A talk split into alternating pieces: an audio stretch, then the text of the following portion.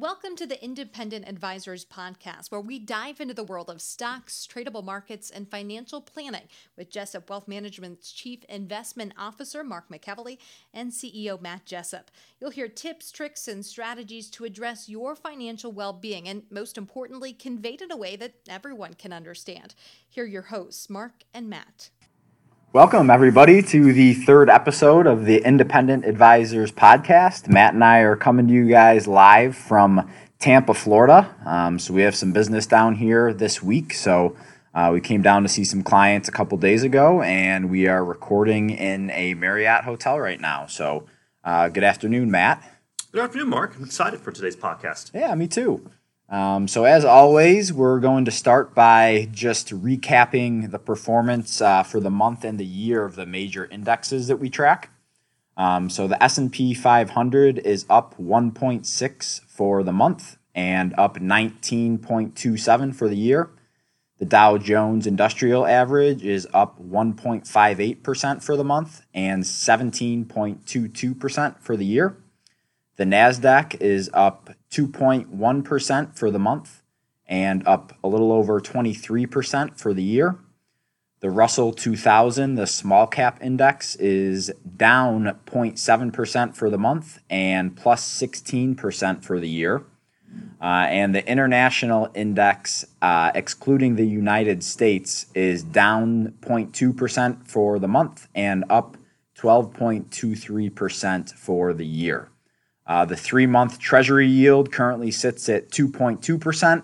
The two year Treasury yield is at 1.82%. And the 10 year Treasury yield uh, currently sitting at 2.07%.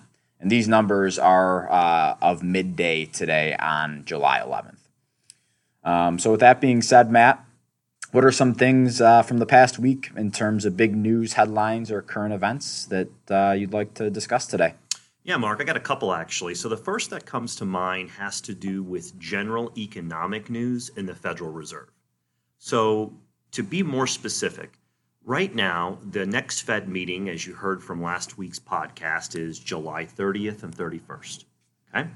And what the anticipation is of Wall Street is that the Federal Reserve is going to cut by a quarter of a point or 25 basis points. Correct. I think we're going to be in a situation here short term where good economic data could be a negative for the stock market. And the poster child for that was the Friday jobs report. Mm-hmm. So, the first uh, Friday of every new month, the US government reports the prior month's jobs here in the US. Well, what happened was is as that report came out last Friday, it was stronger than anticipated and what happened to the market? Sold off a little bit. Mm-hmm. So I think the risk for the market as it becomes more and more fixated on the Fed and less on, say, US China trade is any further strong economic data could be a negative for stocks. And it's something that I think investors need to be paying attention to, that this opposite phenomenon could begin. Exactly. And with the strong jobs report too, it was widely anticipated, like uh, like you had said, um, that that would be a negative for the markets, and the markets did sell off. However, um, the chairman of the Federal Reserve, Jerome Powell, testified in front of Congress yesterday, and his uh, report said that there is a growing case for a rate cut um, yeah. in July. So there's uh, a little pop in stocks, I guess you could say, off of that news. Uh, As he kind of came in and said that. Yeah. I think um, the justification that they're going to support this with is the strengthening dollar, mm-hmm. right? As our uh, interest rates compared to um, other countries around the world are a lot higher. You know, there's been a lot of money internationally that's been flowing to the to the U.S. Mm-hmm. specifically into U.S. Treasury bonds, and I think their cover for the uh, potential cut at the end of the month will be the strengthening dollar and we'll have to see if that ends up being the case. Yeah, exactly. Right now, it's just a waiting game until uh, the next Fed meeting. Um, so we're getting ready, uh, rolling in hot to Q2 earnings season, Matt. So um, do you want to touch on that a little bit? Absolutely. So to explain what that means is every publicly traded company has to report their earnings on a quarterly basis. For, for the second quarter, which would be April 1st to the end of June, uh, a majority of companies report from you know mid July to to mid August, and um, those stocks tend to make larger movements around those earnings announcements. So that's just something that um, if you see some um, volatility um, starting to come up um, over the next couple of weeks, that could be a reason why you're seeing that. Exactly. Yep. Exactly. Um, and then not to not to say I told you so or we were right, but um, Matt mentioned um, some news about uh, Deutsche Bank last week that um, actually turned out to be uh, true sooner than we had anticipated. So, do you Yeah. want to just touch on that again, Matt? Yeah, I mean, so last week we were talking about what we call black swan events or things that the market was not yet pricing in as a potential risk, right? So I was highlighting examples of the overall, say, financial health of a lot of these European banks. And the poster child um, that I've thought for some time has been Deutsche Bank. You know, um, their balance sheet is not healthy. The amount of counterparty and derivative risks that's out there is very high. So lo and behold, we we do that podcast last uh, Thursday. On Monday morning, uh, they slash upwards of twenty percent of their workforce. Yeah. They're getting rid of two of their key business units, and they are going to be writing off additional debt. So, is it going to be enough to actually um, turn that bank around, or say if others do it in Europe? It, it's we'll have to see. But you know, the biggest thing they didn't do back in 07, 08 financial crisis is they did not do the kitchen sink write-offs like the American banks did. So I still think that's a potential risk that down the road, if you have any sort of country leave the European Union and the explicit understanding right now is that the ECB, which is the European Central Bank, is going to back these banks, right? Because Exactly. they're so globally interconnected, and we talked about that last week. Right. So, uh, kind of like the Fed, we'll have to see what ends up happening. Yeah, exactly. But um, you know, it's interesting how we talk about that, and then a couple business days later, boom, there's the headline. Yeah, and I even read some reports that um, you know it got to the point at Deutsche Bank where some people in their workforce were uh, were drinking on the job because they didn't have enough to do during the day. Oh um, you know, I don't know if that how how true that story is or not, but I heard that you know they had a lot of inefficiencies, obviously, and people didn't have enough to do during the day, so they resorted goodness. to drinking on the job, which is obviously never a good thing. So. Well, it's just one of those things. We were always looking at what are the potential risks in the marketplace that no one's talking about, or what could eventually come, you know, um, come around. And you know, some of the health of some of these European banks is definitely one of those that I think that people need to be at least somewhat paying attention to. Right. Right. Right. Um, so moving on to um, some headlines, uh, or excuse me, moving on to some articles and tweets and research that kind of caught our eye this week. Um, you know, I saw a tweet this week, Matt, this week, Matt, from um, Bespoke Investments that stated that the three-month Treasury bill has been yielding more than the ten-year Treasury for 30 days now. And um, it looks like from the previous two times this has occurred, where the three month is yielding more than the 10 year, um, a major drop in the markets has followed it. And now it doesn't mean that it's going to happen again just because something has happened a couple times in the past doesn't mean it's going to happen in the future, but it's definitely just another data point to take into consideration um, when we're looking at, at you know the future and what our investment thesis is. Um, and like I said, back in 2000 and back in 2008, uh, this occurred, and shortly thereafter, there was a pretty significant drop in the markets. Yeah, I mean, Mark, here's my two cents. You were kind of talking about the three month T bill and the 10 year Treasury. I think if you also look at the 30 year yield, that also has inverted versus the overnight Fed funds rate. Yeah, and let's just pause there for a second, Matt. I just want to clarify what we mean by um, an inverted yield curve. Please, that's a great. Um, so obviously, when you invest in something, you're compensated more heavily the more risk you take, right? Yep. So if you buy a treasury um, that's 10 years out, you're taking more risk that you might not get that money back. We don't know what inflation's going to be, et cetera. Exactly. And usually, uh, in a normal environment, obviously there's less risk if you invest in a three month T bill because, you know, there's three months until you get your money back, right? Sure. Um, but right now, the inverted yield, yield curve, meaning that the three month is yielding more than the 10 year, says to me at least, Matt, that people are pricing in more risk in the next three months than they are in the next 10 years. Yeah, and there I think it's also pricing in this safe haven or say the anticipation that there's going to be more demand for safety related investments like a treasury. Yeah. Hence, that's why you have the yield less farther out. And this is not a common occurrence. Okay, this is not common. So, um, kind of going back, you know, Mark was talking about the three month versus the 10 year.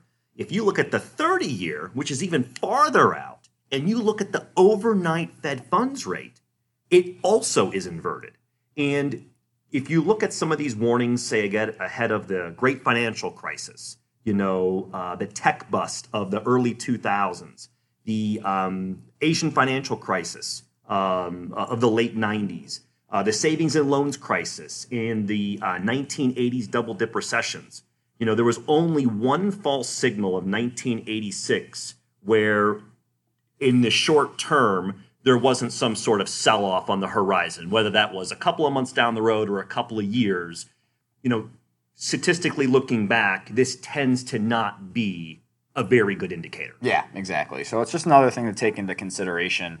Um, definitely when you're looking at how to position yourself, uh, especially going into an election year in 2020. Absolutely. Um, so that's something that we're going to keep an eye on. So um, I hope Matt and I did an okay job of explaining that. But all that is telling us with the yield curve inversion is that people are pricing in more risk in the near term than looking out uh, 10 or 30 years right now. And typically, um, you know, that's not a, a great sign for the markets. So there was another chart on Twitter from Bank of America Merrill Lynch um, that I saw that shows that while we're making new highs in the S&P 500, it's not accompan- accompanied by a euphoric over optimism in terms of investor sentiment. So the survey that I was looking at was the AAII, which is the American Association of Investor Sentiment Survey.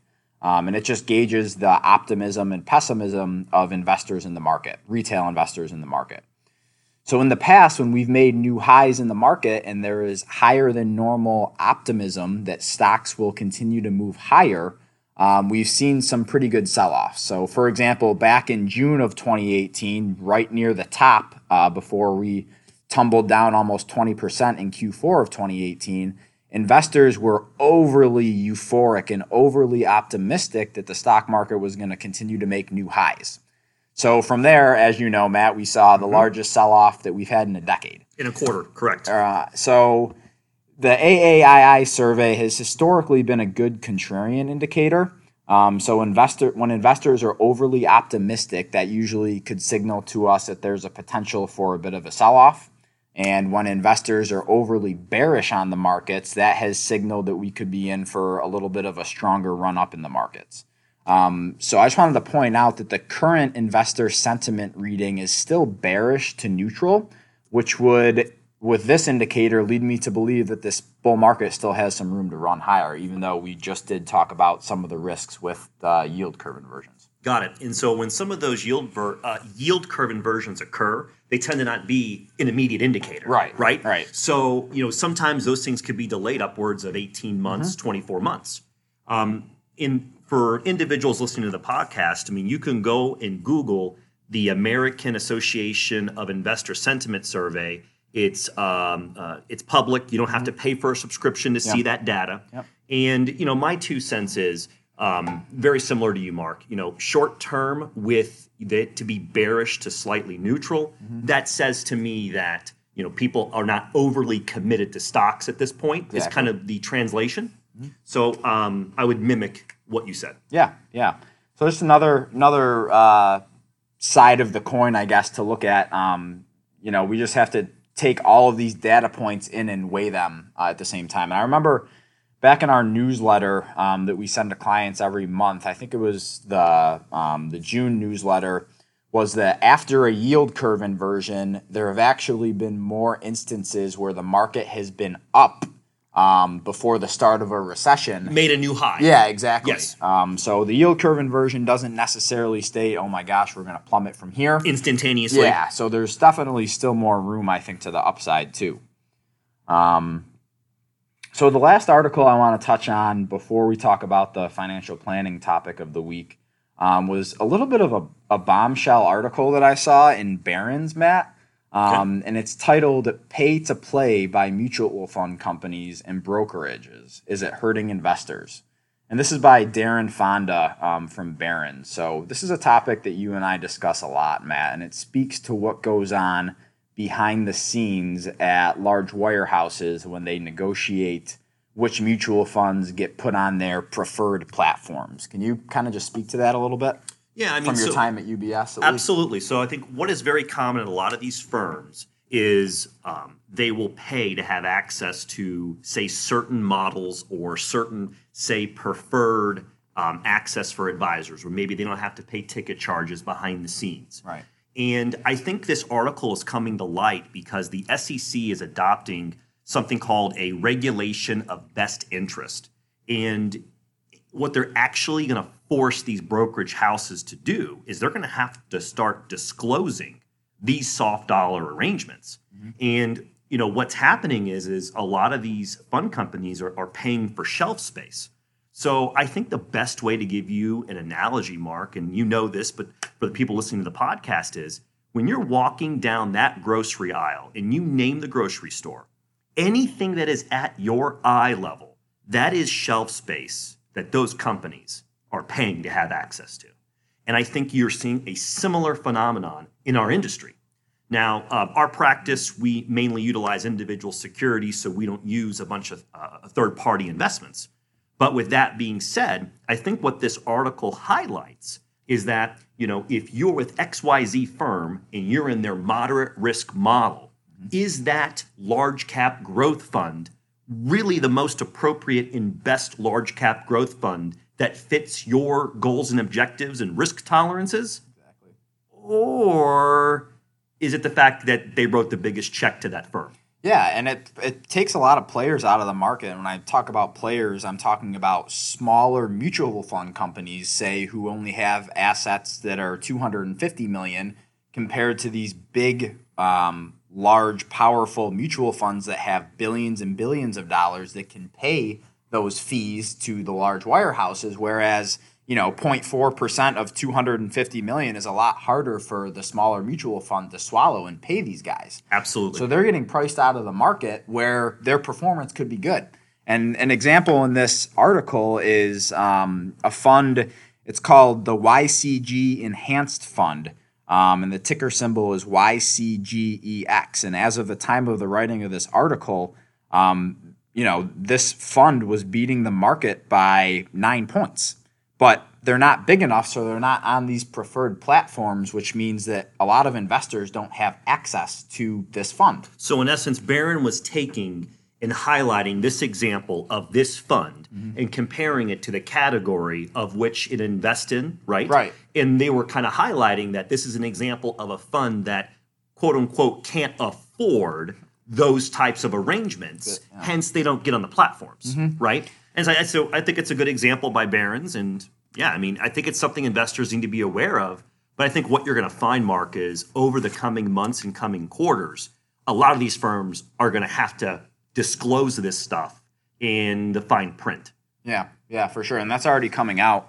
Um, but you know, as as crazy as it sounds to some people, the revenue sharing uh, deals are legal. Um, so the you know, in quotes, pay to play arrangements between fund companies and brokerages have long been legal and have been around for quite some time. Um, you know, so that might be hard for people to swallow, but it does happen, and we're not saying that you know everyone and every wirehouse does this, um, but to a certain extent, Or the ones that pay are bad. Exactly. Yeah. So, and to a certain extent, people just need to be aware that this could be the case, and they just need to be asking the right questions to their advisors and their brokerages and saying, "Hey, you know, is this going on here?" And if Or it is, how are these funds selected that go into this model you have me in? Right. Right? Yeah. Mm-hmm. Are you making these decisions? Is your firm making these decisions? If your firm's making these decisions, Are they in, how are they influenced? Exactly. I think those are the really good questions that this Barron article will will lead to. Correct? Yeah, absolutely. Absolutely. So another thing that I want to point out too, and it's not all the time just like fees that these mutual fund companies pay to the wirehouses. Sometimes these mutual fund companies sponsor conferences and they put on events for clients and that type of thing. So there's another soft dollar arrangement going on that, you know, even if they're not exchanging a check to get per, put on the preferred platform, there's other things going on behind the scenes that, you know, these mutual fund companies are paying for uh, for the wirehouses. Yeah, I mean, in the 2000s, when I was at a wirehouse, it was very commonplace that um, advisors would kind of work with a quote unquote wholesaler from an XYZ fund company. They would put on, and I'll just joke about it, a chicken dinner seminar, right? And um, what do you think uh, that advisor might end up showing their client? That XYZ or a product or a fund from that company. Yeah. And I think what's great is is the industry's getting better and better uh, for pushing for disclosures, so advisors can make. I'm sorry, for individuals, investors can make better informed decisions. Right. Right. Yeah, exactly. So definitely check this article out if you have a time uh, to look at it um, on Barron's. It's called Pay to Play by Mutual Fund Companies and Brokerages is Hurting Investors. Here, how, here And- is how. And it was um, published on. Uh, July 6th. July 6th. July 6th. So you can Google that and check out that article for yourself. It was a really good read by um, Daren Fonda again. Good piece, Mark. So, moving on to the financial planning topic of the week. The financial planning topic of the week has to do with annuities. Um, so, this was sparked by an article written in the Wall Street Journal back in March that I saw, Matt, by Kevin McAllister. Okay. And the article is titled, If You're Considering an Annuity, Start by Understanding What You Get. Um, so, I think the first thing to point out with annuities is they make it seem very dandy with rainbows and butterflies on commercials. Oh, yeah. Right? The guaranteed lifetime income. Um, and Kevin starts the article by saying, You've probably seen the commercials advertising annuities, but as common as the ads are, details about exactly what you get from buying one are scarce. And I think this is the part that scares me about annuities the most, Matt, is that insurance companies aren't always forthcoming with the details about their annuities. I mean, if you look at some of the disclosures and how thick they are, I mean, some of them are insane. Mark. Yeah, yeah. So, and Kevin goes on to say that um, often mislabeled or misunderstood as an investment, an annuity is a product designed by insurance companies to hedge against the chance you'll outlive your retirement savings. So, annuities at their core aren't generally used as wealth creation tools, rather, they are risk management mechanisms. Do you agree with that? Yeah, I mean, I do for the most part. I think that you know when people start looking at you know annuities and why they buy them, you know, this is my personal opinion. What I see people do is they want some sort of income guarantee, right? Right. And so that's the carrot at the end of the stick. Mm-hmm. But what's not spent time on is what you're giving up and either cost, opportunity cost, i.e., returns, to get the carrot on the end of the stick, mm-hmm. right? Right. Um, so, you know, Kevin continues on and says, You give some or all of your retirement savings to an insurance company and get a check each month in return. Guaranteed income is typically the selling point of the annuity, as most policies will continue to pay you until you are no longer around to sign the checks. So essentially, Matt, you give the insurance company your retirement money and they just give it back to you in the form of a check and monthly payments. Yeah, and you know, depending upon the type of annuity, and I, we have to be very general. Yeah, exactly. You know, some of these are situations where they're taking your money, right? They're investing it, and then they're giving you a cut of that back. And The for returns are capped. Returns are say Four or five percent, and then they get to keep the rest. That they get to keep the rest that they make above that. Mm-hmm. And you know, for some people, when their head hits the pillow at night, they want to see that, right? Mm-hmm. Um, it's not something uh, for what I would say full disclosure we use in our practice much at all. Um, usually, we're uh, inheriting a bad situation. Um, true. I kind of like to uh, say tongue in cheek. Some of these things are like getting a client out of a timeshare. Right, Right. right. I- I- it's it's it's not an exact science, and it's never easy. Yeah. Um, but I think this is a really good article um, that people could look at that say they're in one or someone's talking to them about purchasing one, I think based upon some of the talking points we're coming up with, as well as what they find on their own in this article, mm-hmm. I think it could help them make Yeah. a better informed decision. Yeah, no, I agree. And you know, someone can make the argument that an annuity can protect against market volatility, which is true. However, if the insurance company goes belly up that sold you the annuity, you know, you're not really protected. Yeah, I what's mean, that guarantee happened- worth, right? Exactly. And this brings me back to when I was in the industry during the great financial crisis, right? So before the great financial crisis, you had these huge, huge insurance companies. And what did people think, Mark? They're not going anywhere, right? Right. And then next thing you know, um, I know the article alluded, uh, used uh, what AIG as an example. Yeah. I mean, there was a very, very, sh- there was a strong chance during that time. I lived through it that firms like AIG were not going to make it, mm-hmm. right? And so, if it weren't for TARP, which was a bailout program uh, that the government did, it probably wouldn't be Right. as an example. Mm-hmm. But there's no guarantee that if another great financial crisis comes along, that necessarily the government's going to bail out the banks again, mm-hmm. right? They're trying to change the way that they're interacting with these banks with reserve requirements so they're not having to do that again.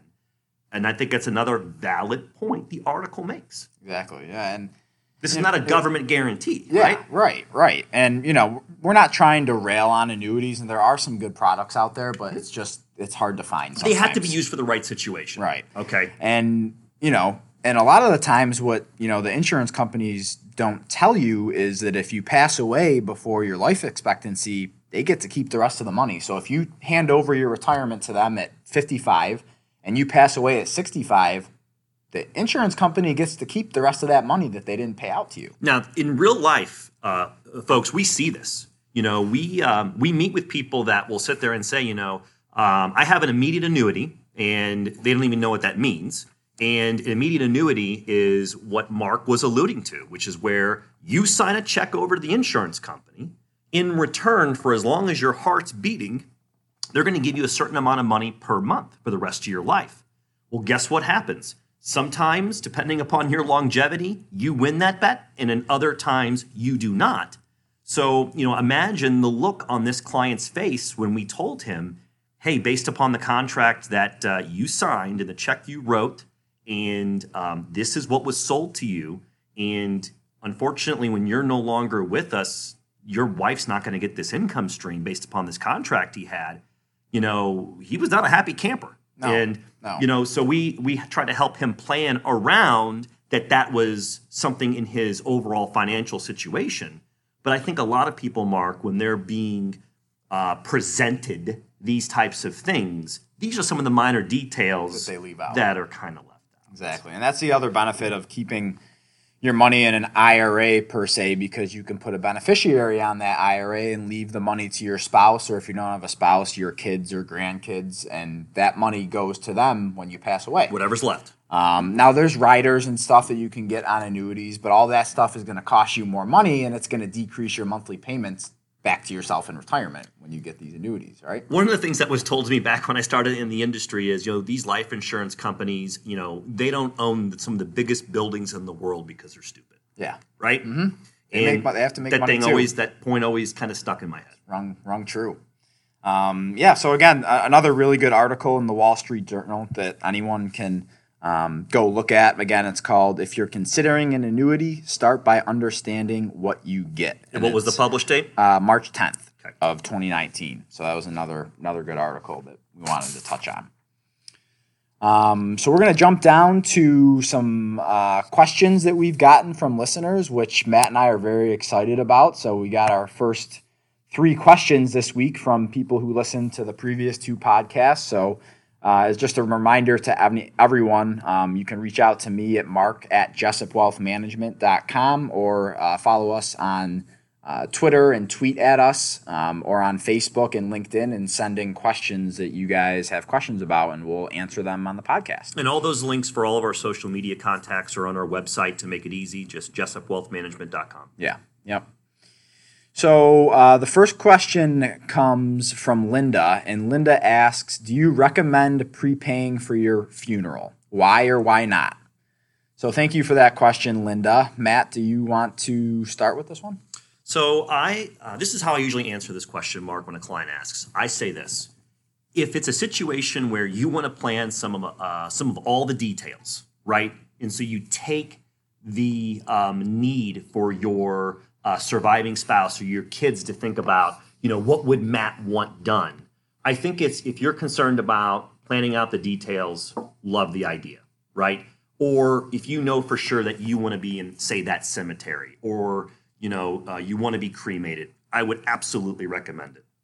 You know, from a money standpoint, if you are younger, and let's say you're in good health and you're under the age of 70, it's kind of hard for me to look at a client and get excited about the fact of them tying up 10 grand that it's not going to have a return for 20 years. Yeah. Th- that's kind of my my other side.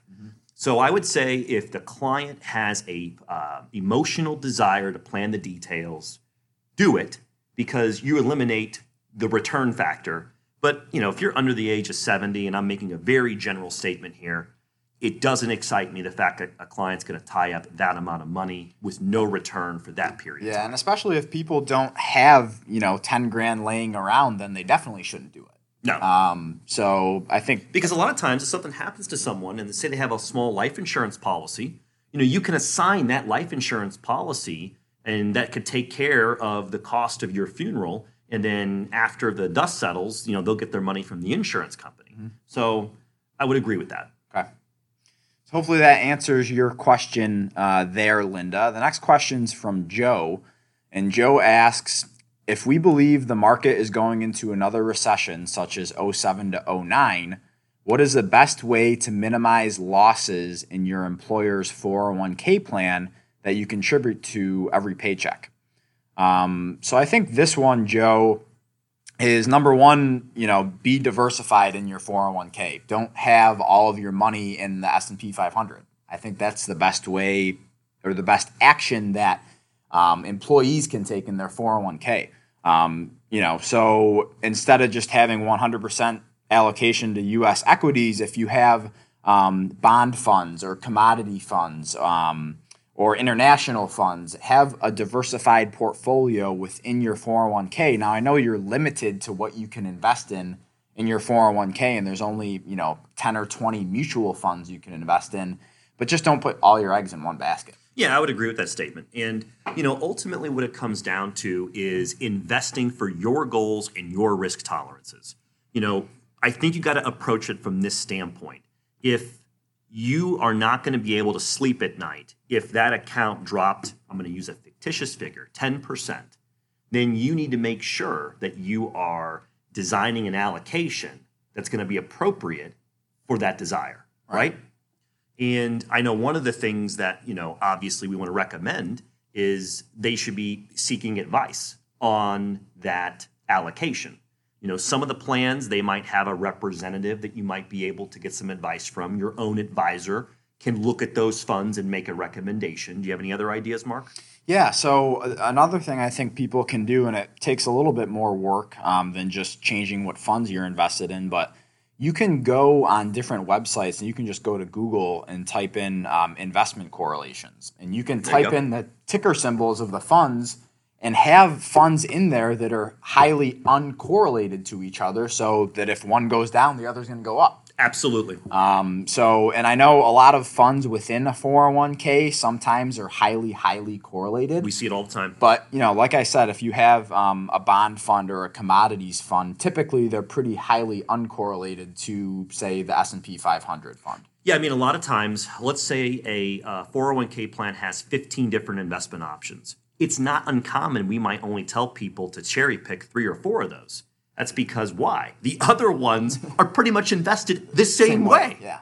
So that's something we see all the time. Yeah, yeah. So go on Google and just type in investment correlation, and there's a bunch of calculators that'll tell you how correlated these funds are to each other, and just try to find some that are um, a little uncorrelated to each other. Great. So the last question uh, we're gonna go over today is uh, coming from Phil. So thank you so much for the question, Phil. Um, and Phil asks, I would be interested to know if Jessup Wealth Management would recommend mutual funds to accompany individual securities as a part of an overall balanced portfolio? I'll take that one, Mark. You know, so the way that we run our practices, uh, we manage money by investing in individual securities on behalf of our clients. So individual stocks and individual bonds. Um, it's not very common for the industry that we're in, and that might be something as time goes on we can always talk further about.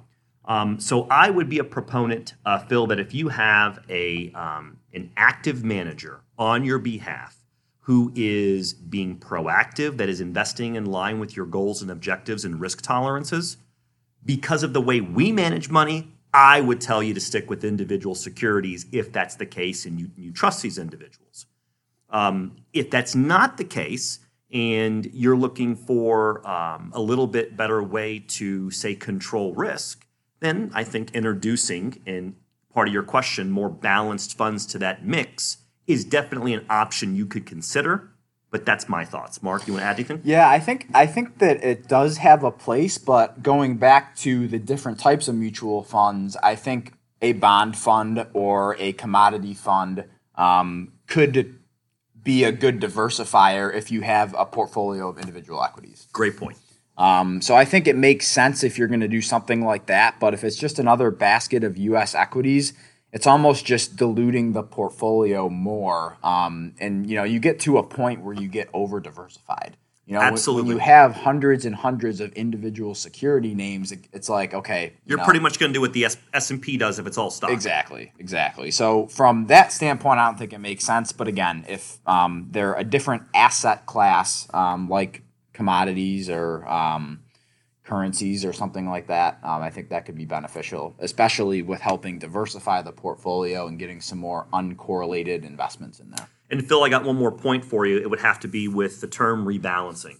So, you know, going into the accounts periodically, if you have a third party or a professional manager doing it for you, asking the question of how often are you going in here and doing a rebalance? So, an example is, you know, stocks are hitting a 52 week high. Is there too much stock exposure in the account because that piece of the pie has grown so much?